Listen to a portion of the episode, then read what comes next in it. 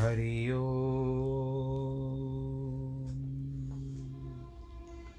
हरि ओ हरि ओ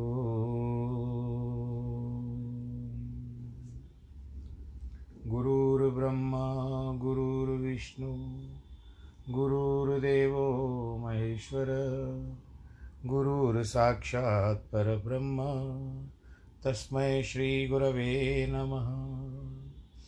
विघ्नेश्वराय वरदाय सुरप्रियाय। लम्बोदराय सकलाय जगद्दिताय। नागाननाय श्रुतियगविभूषिताय गौरीसुताय गणनाथ नमो नमस्ते। नाहं वसामि वैकुण्ठे। योगिनां हृदयेन च मद्भक्तां यत्र गायन्ति, तत्र तिष्ठामि नारद। जिस घर में हो आरती, चरण कमल चितलाए, तहाँ हरि वासा करे, ज्योत अनंत जगाए। जहाँ भक्त कीर्तन करे, बहे प्रेम दरिया। तहाँ हरि श्रवण करे, सत्यलोक से आए। सब कुछ दीना आपने, भेंट करूँ क्या नाथ? नमस्कार की भेंट लो, जोड़ू मैं दोनों हाथ, जोड़ू मैं दोनों हाथ, जोड़ू मैं दोनों हाथ। शान्ताकारं भुजगशयनं पद्मनाभं सुरेशं, विश्वाधारं गगनसदृशं मेघवर्णं शुभाङ्गं लक्ष्मीकान्तं कमलनयनं योगिविरधानगम्यं। वंदे विष्णुं भवभयहरं सर्वलोकैकनाथं। मङ्गलं भगवान् विष्णु, मङ्गलं गरुडध्वज। मङ्गलं पुण्डरीकाक्षमङ्गलायस्तनोहरि। सर्वमङ्गलमाङ्गल्ये शिवे सर्वार्थसाधिके। शरण्ये त्र्यम्बके गौरी नारायणी नमोऽस्तु ते। नारायणी नमोऽस्तु ते। नारायणी नमोऽस्तु ते। श्रीमन्नारायण श्रीमन्नारायण श्रीमन्नारायण। प्रिय भक्तजनों, आइए फिर बहती हुई गंगा की धारा में एक डुबकी लगाएँ। कथा की ज्ञान गंगा।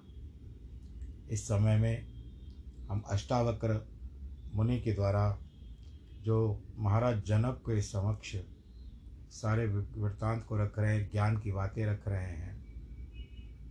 आज हम उसके दूसरे प्रकरण में प्रवेश कर रहे हैं। इसमें क्या बताया जाता है कि संसार आध्यात्म आध्यात्म सत्ता से भिन्न नहीं है। जनक वाच, पूछते हैं जनक, अहो निरंजन शांतो बोधो हम प्रकृते पर। एतावमंत महम कालम मोहनैव मोहनैव विडम्बत राजा जनक को अष्टावक्र का उपदेश सुनते थोड़ा आत्मज्ञान प्राप्त हुआ। वे कहते हैं, मैं निरंजन, अर्थात निर्दोष हूँ। शांत हूँ, बोध हूँ, प्रकृति से परे हूँ। आश्चर्य है, किंतु मैं इतने काल तक मोह द्वारा ठगा गया अष्टावक्र के संपर्क में आते राजा जनक का ज्ञान दीपक भी जल उठा, जिससे उसका समस्त अज्ञान का अंधकार विलीन हो गया। वे आत्मसत्ता में प्रतिष्ठित हो गए। उनका मोह, ममता, तृष्णा, आकांक्षाएँ, अपेक्षाएँ, अहंकार आदि सारा भ्रम की भांति दूर हो गया। उनकी संपूर्ण दृष्टि बदल गई। वह समस्त संसार स्वप्नवत हो गया उनके लिए। जिस प्रकार स्वप्न के आगे जागने पर स्वप्न में देखी गई समस्त माया विलीन हो जाती है। उसी प्रकार जनक को आत्मज्ञान के बाद यह सृष्टि माया व ब्रह्मवत प्रतीत होने लगी। अरे, ये तो कुछ भी नहीं। अब वे अपने को संसारी न समझकर केवल आत्मा समझने लग गए। क्योंकि देखिए, शरीर, मन, प्रकृति से संबंध छूट गया। वासना विलीन हो गई, आसक्ति मिट गई। एक नए जीवन का सूत्रपात हो गया। यह सब कुछ अकस्मात नहीं था, वरना जनक समझ भी नहीं पाते। पूर्व पात्रता थी, शक्ति के अवधारणा की क्षमता थी कि वे भी चौंक गए। कहने लगे, आश्चर्य है, मैं आत्मरूप हूँ, अतः मैं निरंजन अर्थात निर्दोष हूँ। आत्मा की बांति शांत हूँ, स्वयं बोध हूँ साक्षी हूँ, प्रकृति से भी परे हूँ। मैं इतने काल तक बस मोह माया के द्वारा ठगा गया हूँ। यह मोह ही तो वास्तव में ठगने वाला है। सारे संसार को इसी ने ठग के रखा है, जिससे वास्तविकता का ज्ञान नहीं हो पाता। कबीर ने कहा है कि माया महा माँ ठगनी में नहीं, मैं जानी नहीं। यह माया मोही है कि जिसमें संसार जैसा है, वैसा न दिखाई देकर अलग प्रकार का दिखाई देता है। जनक का यह माया का आवरण दूर हो गया। वे अपने स्वरूप को पहचान गए। यही गुरु की महिमाएँ जो लोहे को स्वर्ण बना देता है, पारस बना देता है, पारस के साथ, पारस से स्पर्श करा देता है। एवं शिष्य भी पात्र वही पात्रता वह है जो स्वयं को बदलने के लिए तैयार हो। जनक अब अपने को निर्दोष कहते हैं। पाप, पुण्य, कर्म आदि का समस्त माया जाल टूट गया। यह माया जाल केवल अहंकार के कारण है, जिससे मनुष्य अपने को कर्ता समझता है। जब कर्तापन खो गया तो कृत्य का पाप पुण्य उसे कैसे लगने लगता है? ज्ञान रूपी अग्नि में सभी भस्म हो जाते हैं। यथार्थ का ज्ञान ही पर्याप्त है। यह सब जगत गुरु की उपस्थिति में होता है। गुरु ने कैलेलिटिक एजेंट का कार्य किया है। पता भी नहीं कि हिला कि विस्फोट हो गया। घाव भी नहीं हुआ। शल्य क्रिया पूर्ण हो गई। ऐसा ही हुआ विवेकानंद के साथ, ऐसा ही अन्य ज्ञानियों के साथ। जनक ऐसा अनुभव करने लगे जैसे शरीर से कुछ वस्त्र ही नहीं हो। सांप ने कैंचुली उतार दी हो। आपको पता है ना, अपनी जो चमड़ी अपनी बदल देता है सांप। सिंह का बच्चा भेड़ों के समुदाय में पलने से अपने भेड़ को समझने लग गया था। घास पात खाकर वह भेड़ के समान हो गया। किंतु जब उसे पानी में अपना चेहरा दिखा, शेर की आवाज़ सुनी। खून का स्वाद एक बार उसे आ गया तो उसके अंदर का जो शेर था, सिंह था, वो जाग गया। वैसे ही गर्जना की भेड़े के समूह को छोड़कर सिंहों के साथ जाकर के जला गया। यह था स्वयं को सुप्त प्रतिभा का जागरण एवं गुरु की महिमा जिससे अपने स्वरूप को पहचान लिया। खोई स्मृति जाग गई। गुरु ने सिंह बनाया, केवल उसके स्वरूप का बोध करवाया। यही आत्मज्ञान का स्वरूप, यही निज स्वरूप जिससे पहचानना मात्र है। तो यहाँ पर आज इस कथा के प्रकरण में जो पहला अध्याय, पहला सार हुआ, सूत्र उसको हमने पूरा किया।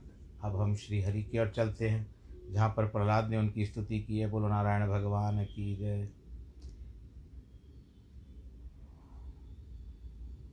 पराशर जी कहते हैं हे द्विज, इस प्रकार भगवान विष्णु को अपने अभिन्न चिंतन करते करते पूर्ण तन्मयता को प्राप्त हो जाने से उन्होंने अपने को अच्युत रूप अनुभव किया। वे अपने आप को भूल गए। उस समय उन्हें श्री विष्णु के अतिरिक्त और कुछ भी प्रतीत नहीं हो रहा था।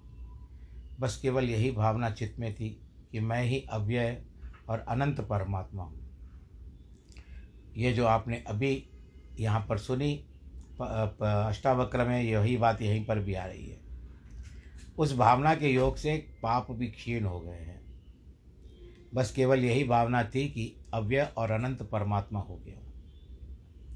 उनके शुद्ध अंतकरण में ज्ञान स्वरूप अच्युत श्री भगवान जी विराजमान हो गए। हे मैत्रे, इस प्रकार योग बल से असुर प्रहलाद जी के विष्णुमय हो जाने पर, उनके विचलित होने से नागपाश एक क्षण में ही टूट गया।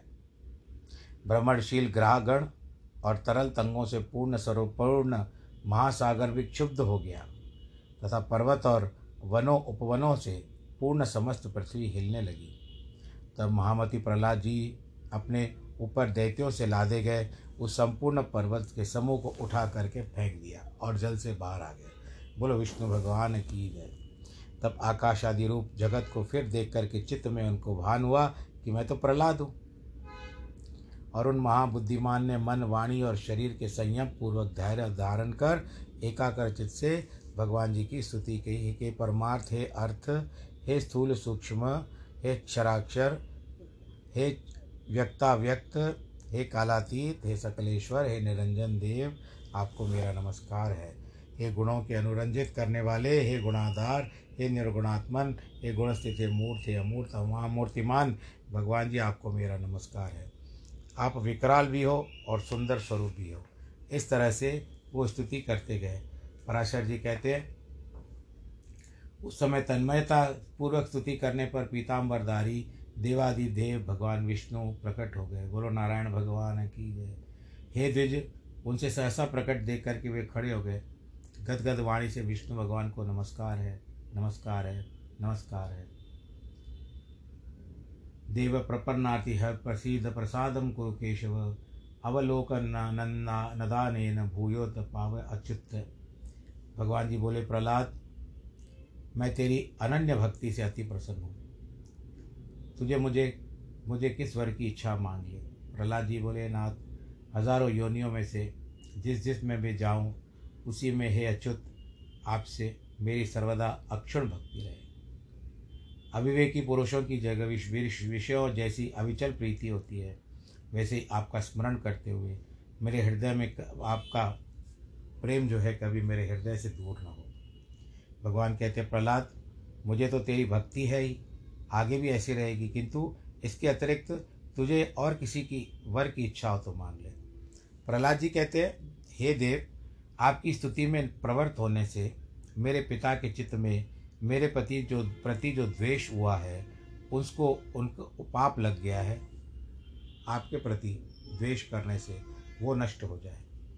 इसके अतिरिक्त मेरे शरीर में जो शास्त्रघात किए गए, मुझे अग्नि समूह में डाला गया, सर्पों से कटवाया गया, भोजन में विषा, विष दिया गया, बाँध कर समुद्र में डाल दिया गया, शिलाओं में दबाया गया, तथा जो भी दुर्व्यवहार पिताजी ने मेरे साथ किया है।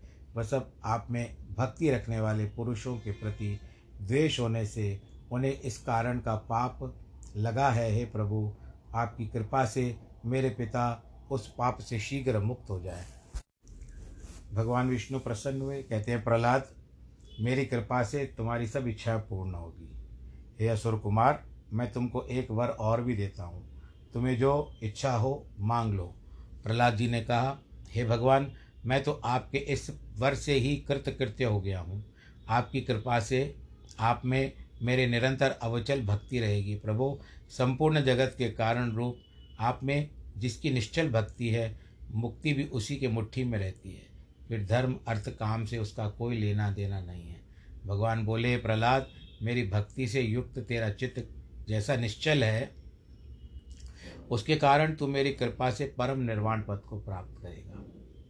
इस तरह से पराशर जी कहते हैं मैत्रे इस प्रकार कह कर के भगवान जी अंतर ध्यान हो गए। फिर उन्होंने वापस आकर के अपने पिता को चरणों में नमस्कार किया, प्रणाम किया है द्विज। तब हिरण्य कश्यप फिर पीड़ित हुआ। बोलता, अरे, मेरा तो बेटा जीवित है। मान असुर अपने किए पर पछता कर प्रहलाद से प्रेम करने लगा। इसी प्रकार धर्मक प्रहलाद जी भी अपने गुरु और माता पिता की सेवा करने लगा। मैत्रे उसके बाद नरसिंह रूपधारी भगवान विष्णु द्वारा पिता के मारे जाने पर वे दैत्यों के राजा हुए। ये तो विदित है। हे द्विज, फिर प्रारब्धवश क्षय कारणी राज्य लक्ष्मी बहुत से पुत्र, पौत्रादि तथा परम ऐश्वर्य पाकर कर्माधिकार के क्षीण होने पर पुण्य पाप से रहित होकर भगवान का ध्यान करते हुए उन्होंने परम निर्वाण पद को प्राप्त कर लिया।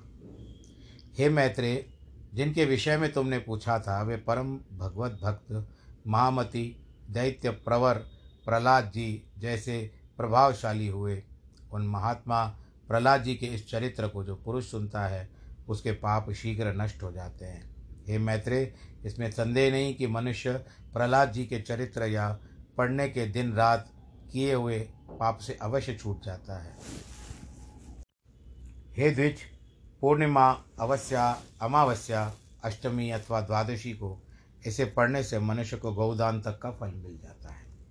जिस प्रकार भगवान ने प्रहलाद जी के संपूर्ण आपत्तियों से रक्षा की थी, उसी प्रकार वे सर्वदा उसकी भी रक्षा करते हैं, उनका भी चरित्र सुनता है। पराशर जी कहते हैं, संगलाद के पुत्र आयुष्मान शिवी और भास्कर थे, तथा प्रहलाद के पुत्र विरोचन थे। विरोचन से बलि का जन्म हुआ, ये भी आपको पता है। हे महामुनि बलि के सौ पुत्र थे, जिनमें बाणासुर सबसे बड़ा था। हिरण्याक्ष के पुत्र उत्कर, शकुनी, भूत संतापन, महानाग, महाभाऊ तथा कालनाभ आदि सभी महाबलवान थे। कश्यप की दूसरी स्त्री थी, धनु के पुत्र से द्विमूर्धा, शंबर, अयोमुख, शंकुशरा, कपिल, शंकर एक चक्र महाभाऊ, तारक, महाबल, स्वारभुव, वृकपर्वा महाबली, पुलोम और परम पराक्रमी विप्रचीति थे। ये सब धनों के पुत्र के नाम से विख्यात है। स्वारभान की कन्या प्रभा थी, शर्मिष्ठा, उपदानी है शिरा। ये वृक्ष परवा की परम सुंदरी कन्या विख्यात है। वैश्वानर की पुलोमा, काल की दो रात्रियाँ हैं। हे महाभाग वे दोनों कन्याएँ मरीचि नंदन कश्यप की भार्या हुई। इसके पुत्र साठ हज़ार दानव श्रेष्ठ हुए। मरीचि नंदन कश्यप जी के वे सभी पुत्र पौलोम और काल के कहलाए। इसके सिवा विप्रचिति के, सिंहिका के गर्भ से बहुत ही महाबलवान, भयंकर, अति क्रूर उत्पन्न हुआ पुत्र। ये व्यंश शल्य बलवान, नभ, महाबली, वातापी, नमोची, इलवल, खसरम, अंधक, नरक, कालनाभ, महावीर इत्यादि। ये सब दानव श्रेष्ठ धनु के वंश को बढ़ाने वाले थे। और भी सैकड़ों हज़ारों पुत्र पौत्रादि हुए। महान तपस्या के द्वारा आत्मज्ञान संपन्न दैत्यवर प्रहलाद जी के कुल में निवात कवच नामक दैत्य उत्पन्न हुआ। कश्यप जी की स्त्री ताम्रा की शुकी, शेनी, भासी, सुग्रीवी, शुचि और गद्रिका ये चार छः अति प्रभावशालिनी कन्याएँ कही जाती है। शुकी से शुक उत्पन्न हुआ।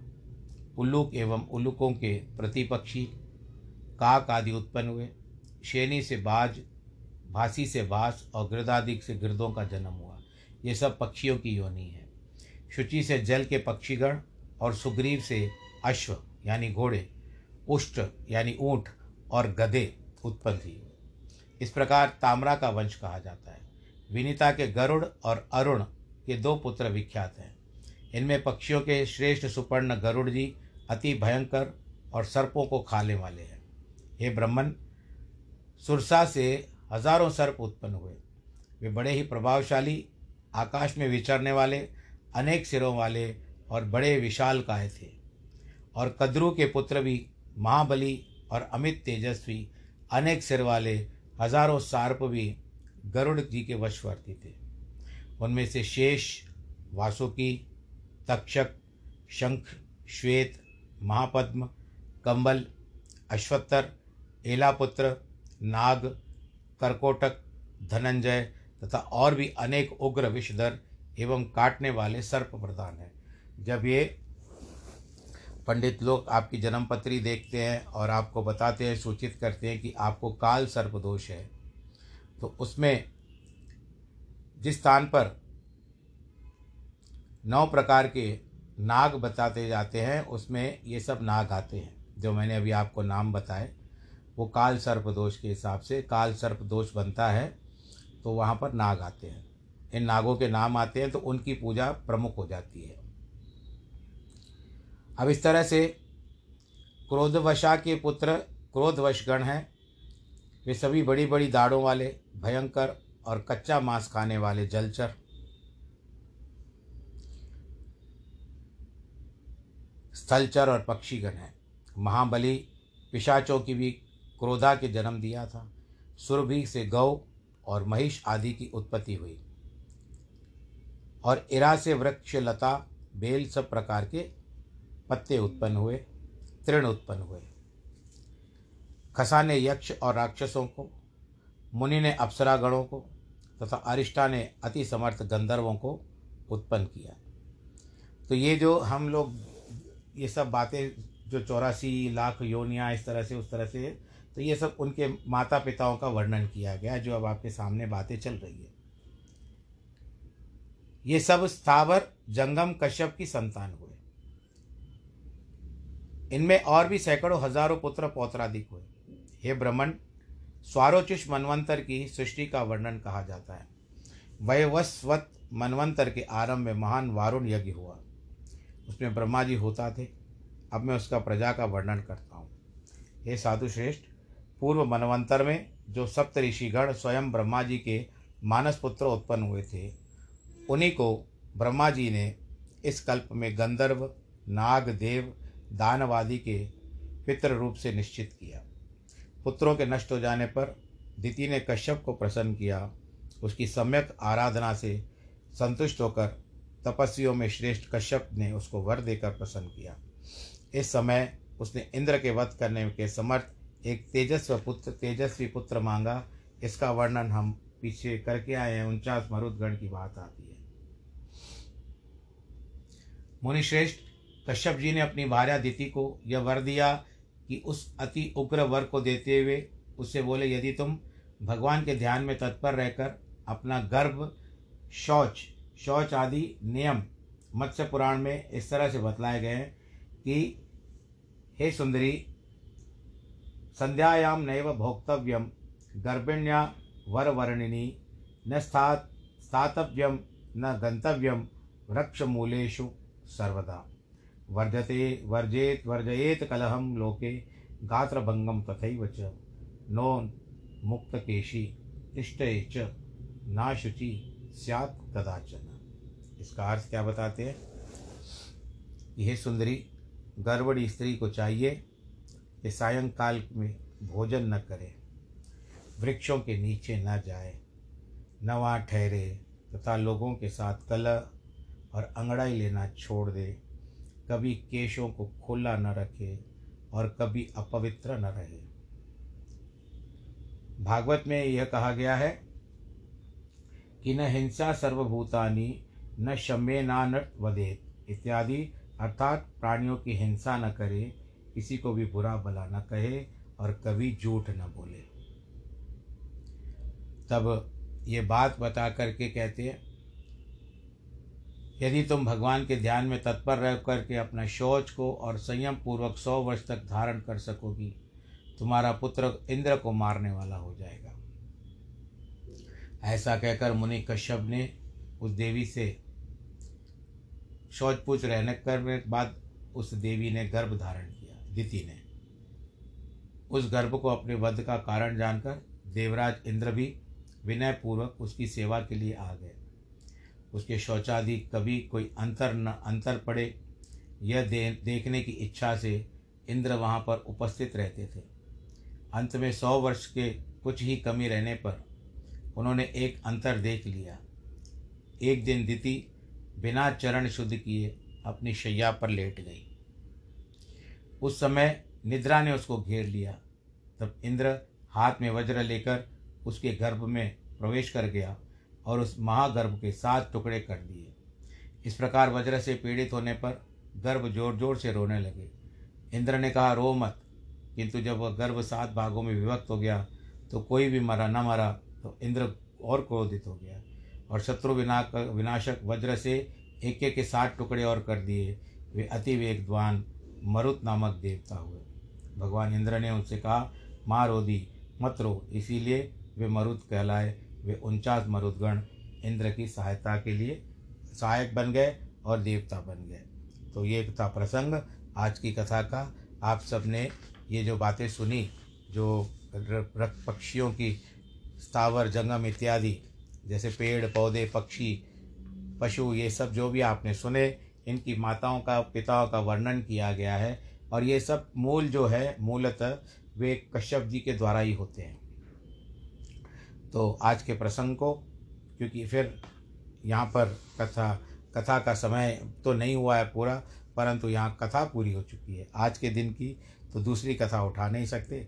इसके लिए हम लोग इस कथा को आज विश्राम देते हैं। आप आनंद के साथ रहिए और ईश्वर आप सबकी सहायता करे। सदैव अपना भी ध्यान रखें, परिवार का भी ध्यान रखें। आज समाचार पत्र आया है कि बहुत करके अब भारतवर्ष से मैं, आप इसको सीरियस मत लीजिएगा। समाचार पत्र की बात आई है कि आप अब इसको कोरोना को गुड बाई कहने का समय आ गया है, पर आ गया है, आया नहीं है, आ गया है तो परंतु जल्दी जल्दी गुड बाई करें और उसको बाय बाय करें। परंतु फिर भी अपना ख्याल रखना आवश्यक है। और इसके बाद आपके जिनके जन्मदिन हैं, अतः वैवाहिक वर्षगांठ है, उन सबको बहुत बहुत बधाई, सब सुरक्षित रहें। नमो नारायण।